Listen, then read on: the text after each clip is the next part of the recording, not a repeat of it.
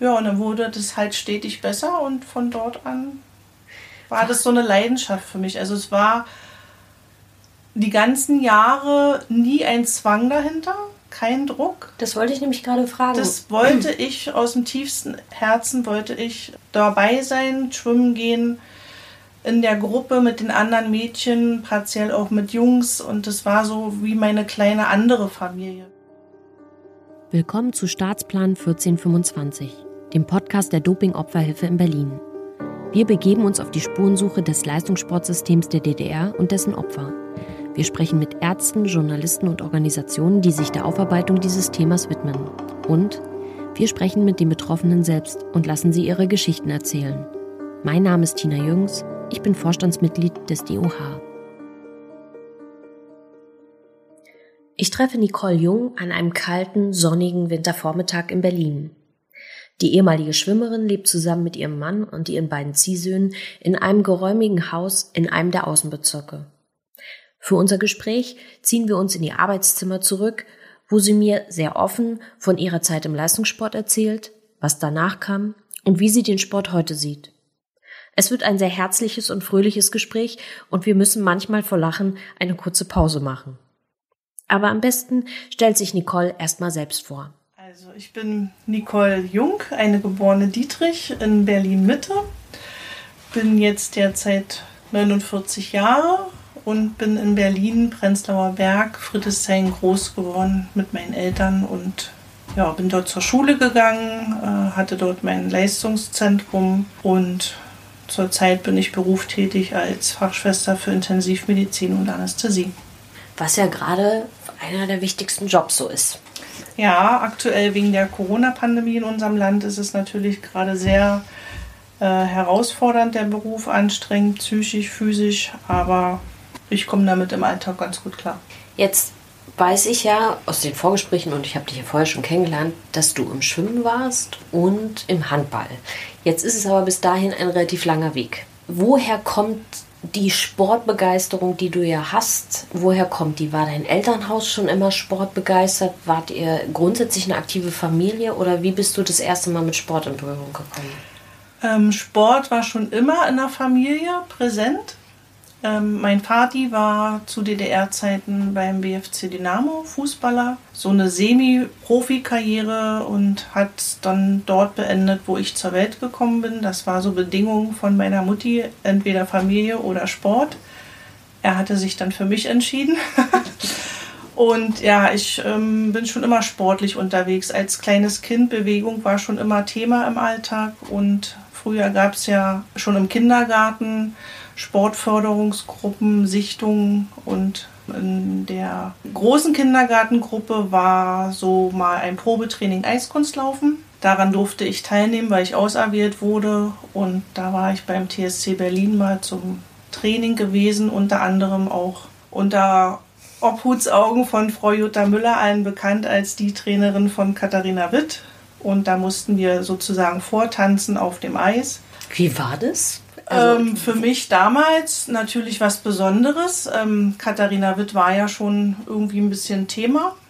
Und da jetzt äh, in der Gruppe dabei zu sein, dass man da schon vorlaufen darf vor so einer großen Trainerin. Ja, allerdings war jetzt bei mir da noch nicht so der Ehrgeiz. Es war für mich mehr Spaß. Ich hatte Freude daran an dem Tag und ähm, die hielt aber nicht lange an weil Frau Jutta Müller zu mir sagte, es sieht aus, als würde ein Elefant auf dem Eis tanzen.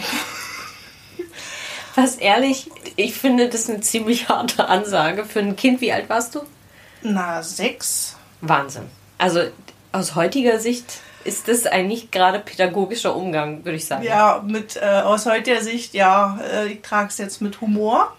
Aber damals war es schon so eine Kelle, wo man gedacht hat, boah, also mit dem Eiskunstlauf wird es dann nichts werden. Aber es war nicht schlimm. Wir sind danach noch in den Tonraum gegangen, Schwebebalken. Diese Übung, diese Standardübung konnte ich mit Bravour damals vorzeigen, Spagat, alles. Aber mir fehlte eben so dieses Grazile, was ja auch beim Eiskunstlaufen Ton eben da sein muss. Und das war dann wohl nicht ganz so meine Sportart gewesen. Es war dann schnell klar und äh, Eiskunstlaufen war dann auch nicht mehr Thema. Okay, jetzt finde ich es einen relativ langen Bogen von Eiskunstlauf zu Schwimmen. Wie ist das passiert? Das war in der ersten Klasse. Da waren dann wieder die Sichtungstrainer aus den einzelnen Trainingszentren äh, in den Berliner Schulen unterwegs, vor allem im Sportunterricht, haben sich da äh, die Kinder angeschaut und da war eben einer vom Schwimmen und hatte mich gefragt, ob ich Interesse daran hätte und ja, war ich nicht abgeneigt. Also Sport, wie gesagt, war ja immer Thema. Und somit bin ich dann in der ersten Klasse zum Schwimmen gekommen. Und das war im TSC? Das war im TSC Berlin, äh, ehemals im Friesenstadion, was ja heute im Volkspark Friedrichshain nicht mehr zu sehen ist. Und da war die Trainingsstätte, ja. Das heißt, du bist sieben Jahre alt.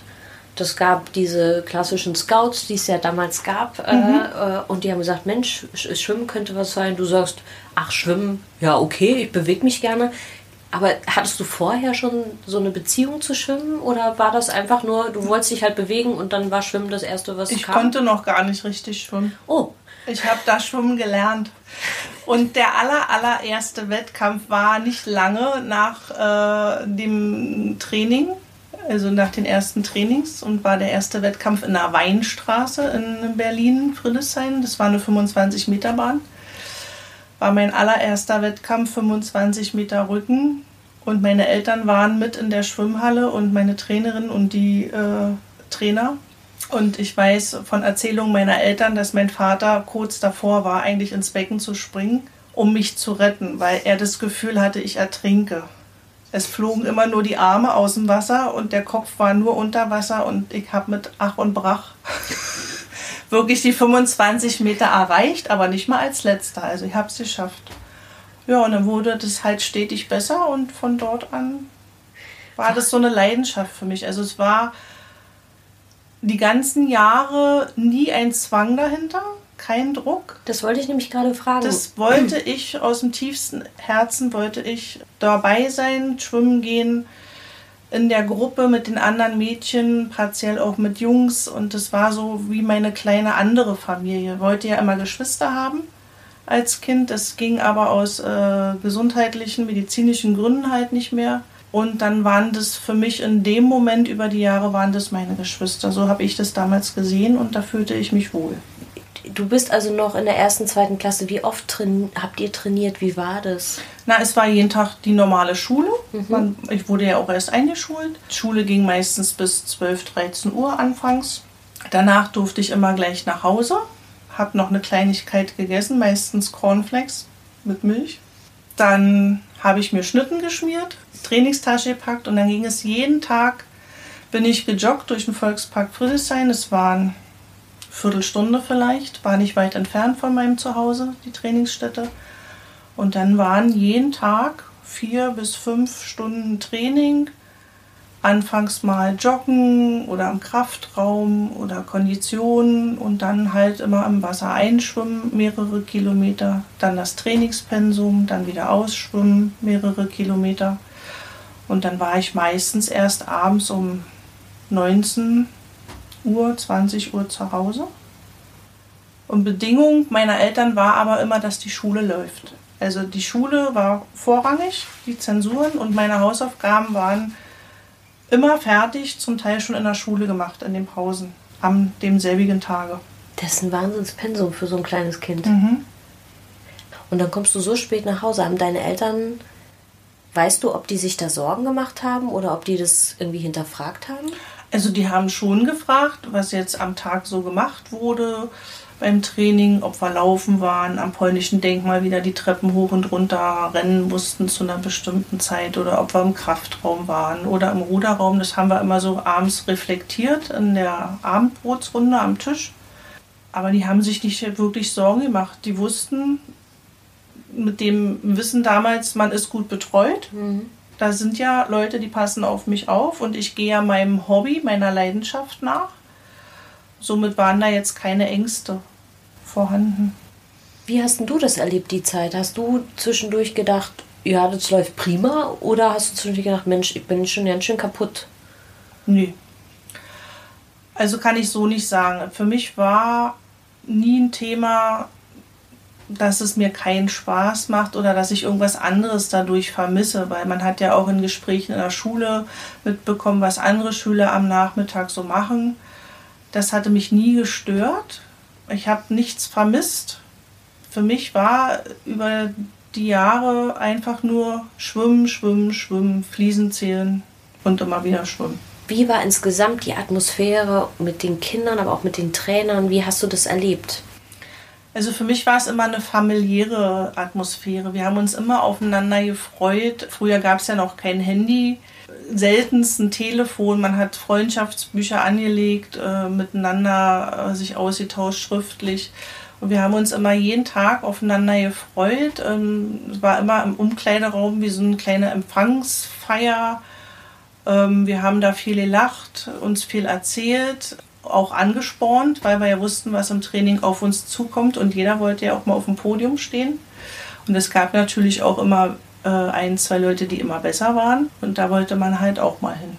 Und die Trainer waren, ja, da war immer ein Urvertrauen, eine Herzlichkeit, eine Wärme man hat sich auch drücken lassen, man hat natürlich Lobe aufgesaugt, das, das tat einem gut als Kind und war jetzt nie irgendwie mit irgendwas Negativem belastet. War das sehr streng oder war das, wie viele Trainer hattet ihr? Na, direkt im Friesenstadium war der Herr damals seinerzeit unser Haupttrainer und dann gab es ja noch die Trainingszentenvorsitzenden, ich weiß gar nicht, wie es damals hieß, der Herr Kraus und der Herr. Die waren so die oberen Chefs, Herr mehr für die Jungs und Herr mehr damals für die Mädchen. Streng. Ja, sicherlich einen gewissen Ehrgeiz muss man ja entwickeln oder auch mitbringen, wenn man sich für Leistungssport entschieden hat. Gab schon mal einen lauten Ton am Beckenrand, Wahrscheinlich aber auch bedingt damit was hören im Wasser. So würde ich es jetzt einstufen. Ich würde es jetzt nicht überbewerten. Aber körperlich oder psychische Gewalt in dem Sinne habe ich nicht erfahren. Schwimmen ist zu diesem Zeitpunkt der Lebensmittelpunkt der Berlinerin. Die einzige beklemmende Situation erlebt sie, als sie zusammen mit den anderen Schwimmerinnen nach der Sauna nackt vor dem Trainer steht, um ins kalte Tauchbecken zu springen. Ansonsten beschreibt Nicole eine familiäre und vertrauensvolle Atmosphäre ohne irgendwelche Übergriffe oder Zwang. Und so steht bald der nächste wichtige Schritt an. Die mögliche Aufnahme zur Sportschule, zur KJS beim TSC Berlin. Und da ging es zur Aufnahmeprüfung äh, nach Magdeburg mit einem Zug. Da sollte oder hat ein großer Wettkampf stattgefunden und da sollte nochmal die Leistung abgerufen werden.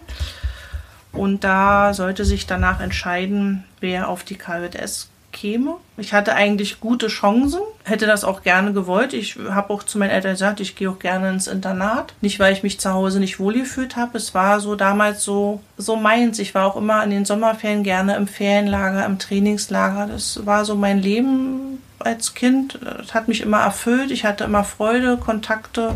Und aber im Hinterkopf war so die Trennung der Eltern. Das äh, beschäftigt einen ja auch dann wie es dann weitergeht. Und Umzug stand eventuell bevor. Und meine Mutti hatte mir für die Reise nach äh, Magdeburg Rhabarber in ein Glas gemacht mit Vanillesoße und andere diverse kleine Snacks und Essen eingepackt und trinken.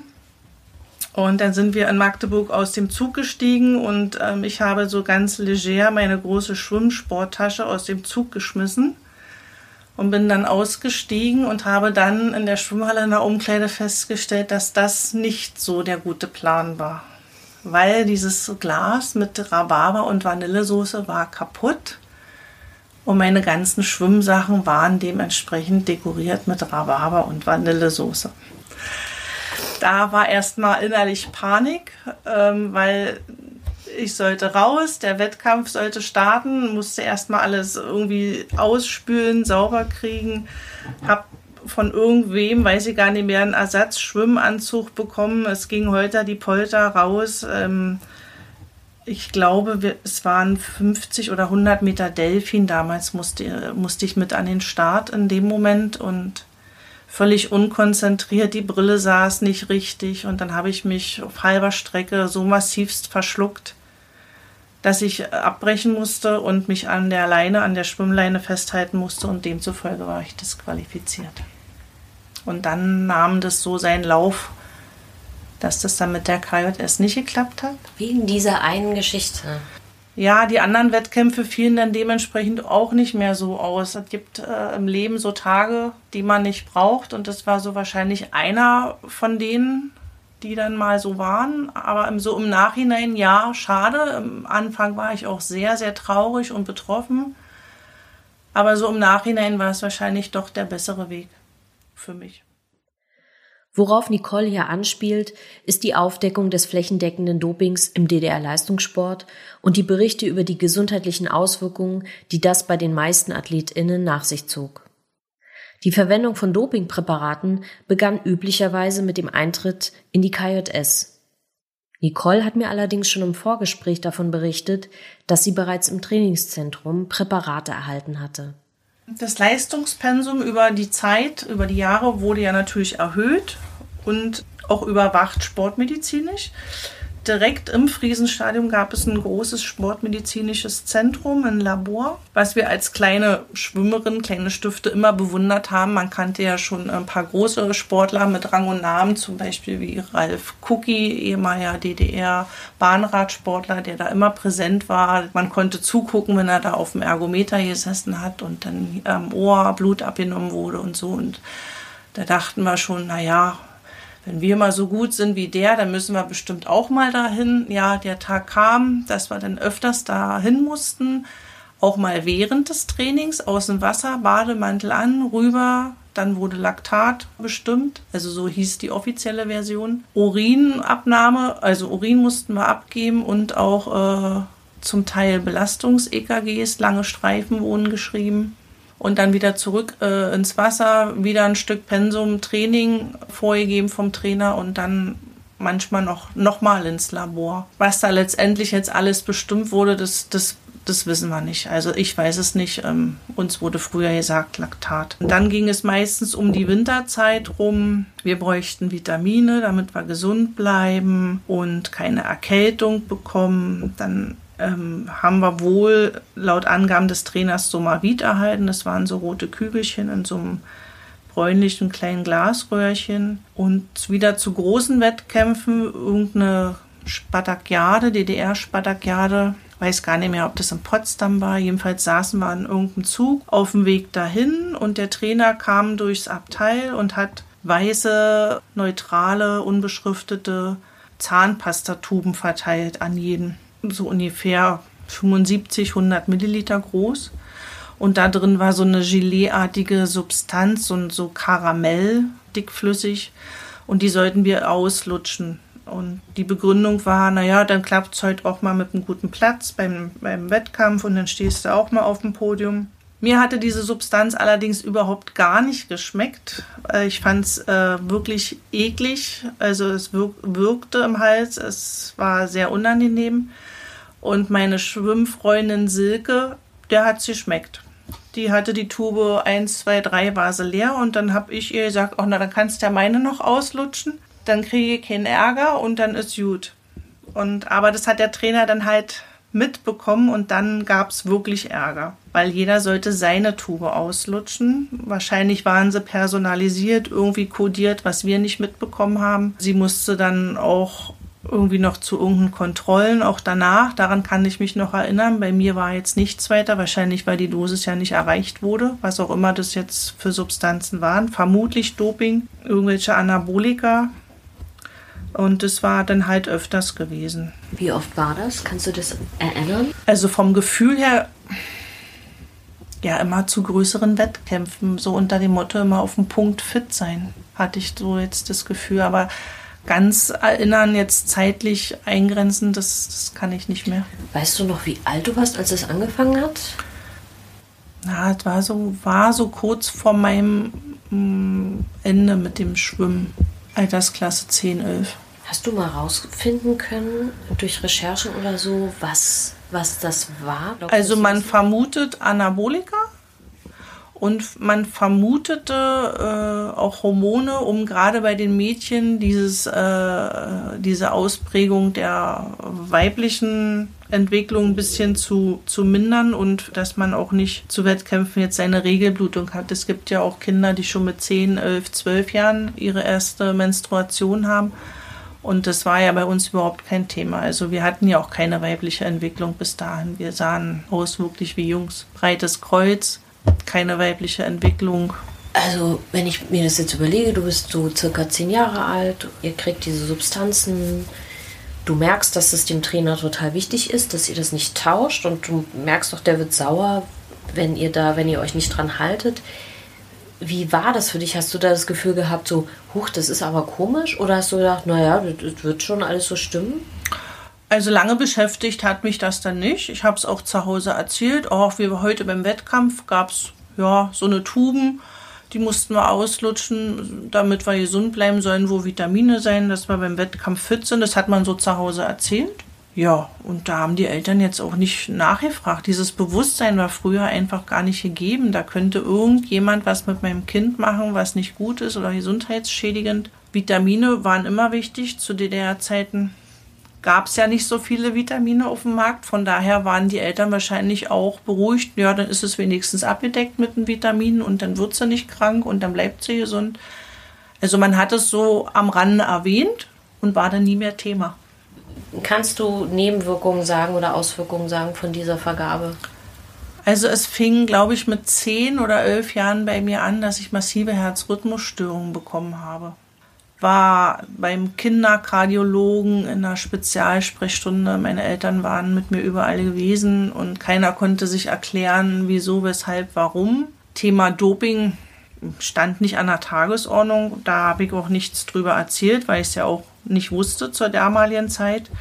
Jedenfalls musste ich medikamentös eingestellt werden und das, das ging über viele Jahre, was ich sehr belastend fand, weil es in mir Ängste hervorgerufen hat. Ähm, immer wenn diese Anfälle waren, bis 240 Herzschläge in einer Minute ist sehr unangenehm im Brustkorb und man kriegt schon, wenn man so sagen kann, doch Todesangst in dem Moment. Und ich habe früher oft die 116 damals, 112, den Notruf angerufen und dann kam die schnelle medizinische Hilfe und dann war es aber auf einmal auch wieder ad hoc weg. Also man konnte nie sagen, wie lange das angehalten hat. Aber es ging über viele Jahre und das hatte eine Zeit lang war das eben halt mit den Angstzuständen, die man dann entwickelt hat. Und die körperliche Entwicklung, sagst du, weil du auch eben erwähnt hast, ne, dass ihr alle sehr wie jung ausgeschaut ja, habt? Also die körperliche Entwicklung ging erst mit, naja, ich glaube nach dem 16 17. Lebensjahr los. Also vorher war nichts mit Menstruation, nicht mit körperlicher, weiblicher Ausbildung von Brüsten oder Schambehaarung oder sonst dergleichen. Das dauerte alles sehr lange, wo ich mich schon immer gewundert habe, wenn sich meine Mitschüler in der Schule beim Sportunterricht so umgezogen haben. Ja, bei mir ging es immer schnell, T-Shirt rüber und fertig. Hätte mich auch in der Jungskabine umziehen können. Und im Alltag eben wurde ich oft auch angesprochen, so kleiner Junge, kleiner Mann. Das hat mich immer oder öfters dann doch gestört, sodass man dann schon mal energisch gesagt hat, dass ich ein Mädchen bin. Ja, bei mir kam es erst so mit 18. Hat dich das sehr belastet? Also dieses Mädchensein oder, oder auch, sagen wir mal, eine Identität zu haben als Mädchen und nicht erkannt zu werden? Oder wie war das? Na, ich glaube, es war manchmal so ein bisschen zwiespaltig. Was bin ich jetzt? Bin ich jetzt ein Mädchen? Bin ich jetzt ein Junge? Was fühle ich? Was empfinde ich? Hat eine Weile gedauert, aber dann hat sich die Richtung ja doch irgendwie von selbst ergeben. Ich ja. glaube, bis der erste Freund so, dass man dann doch wahrscheinlich nach außen signalisiert hat, dass man ein Mädchen ist. Das war Staatsplan 1425, der Podcast über das Leistungssportsystem der DDR und dessen Opfer. Wenn Sie selbst Betroffener sind oder sich für die Anliegen der Doping-Opferhilfe interessieren, gehen Sie auf unsere Website unter www.no-doping.org.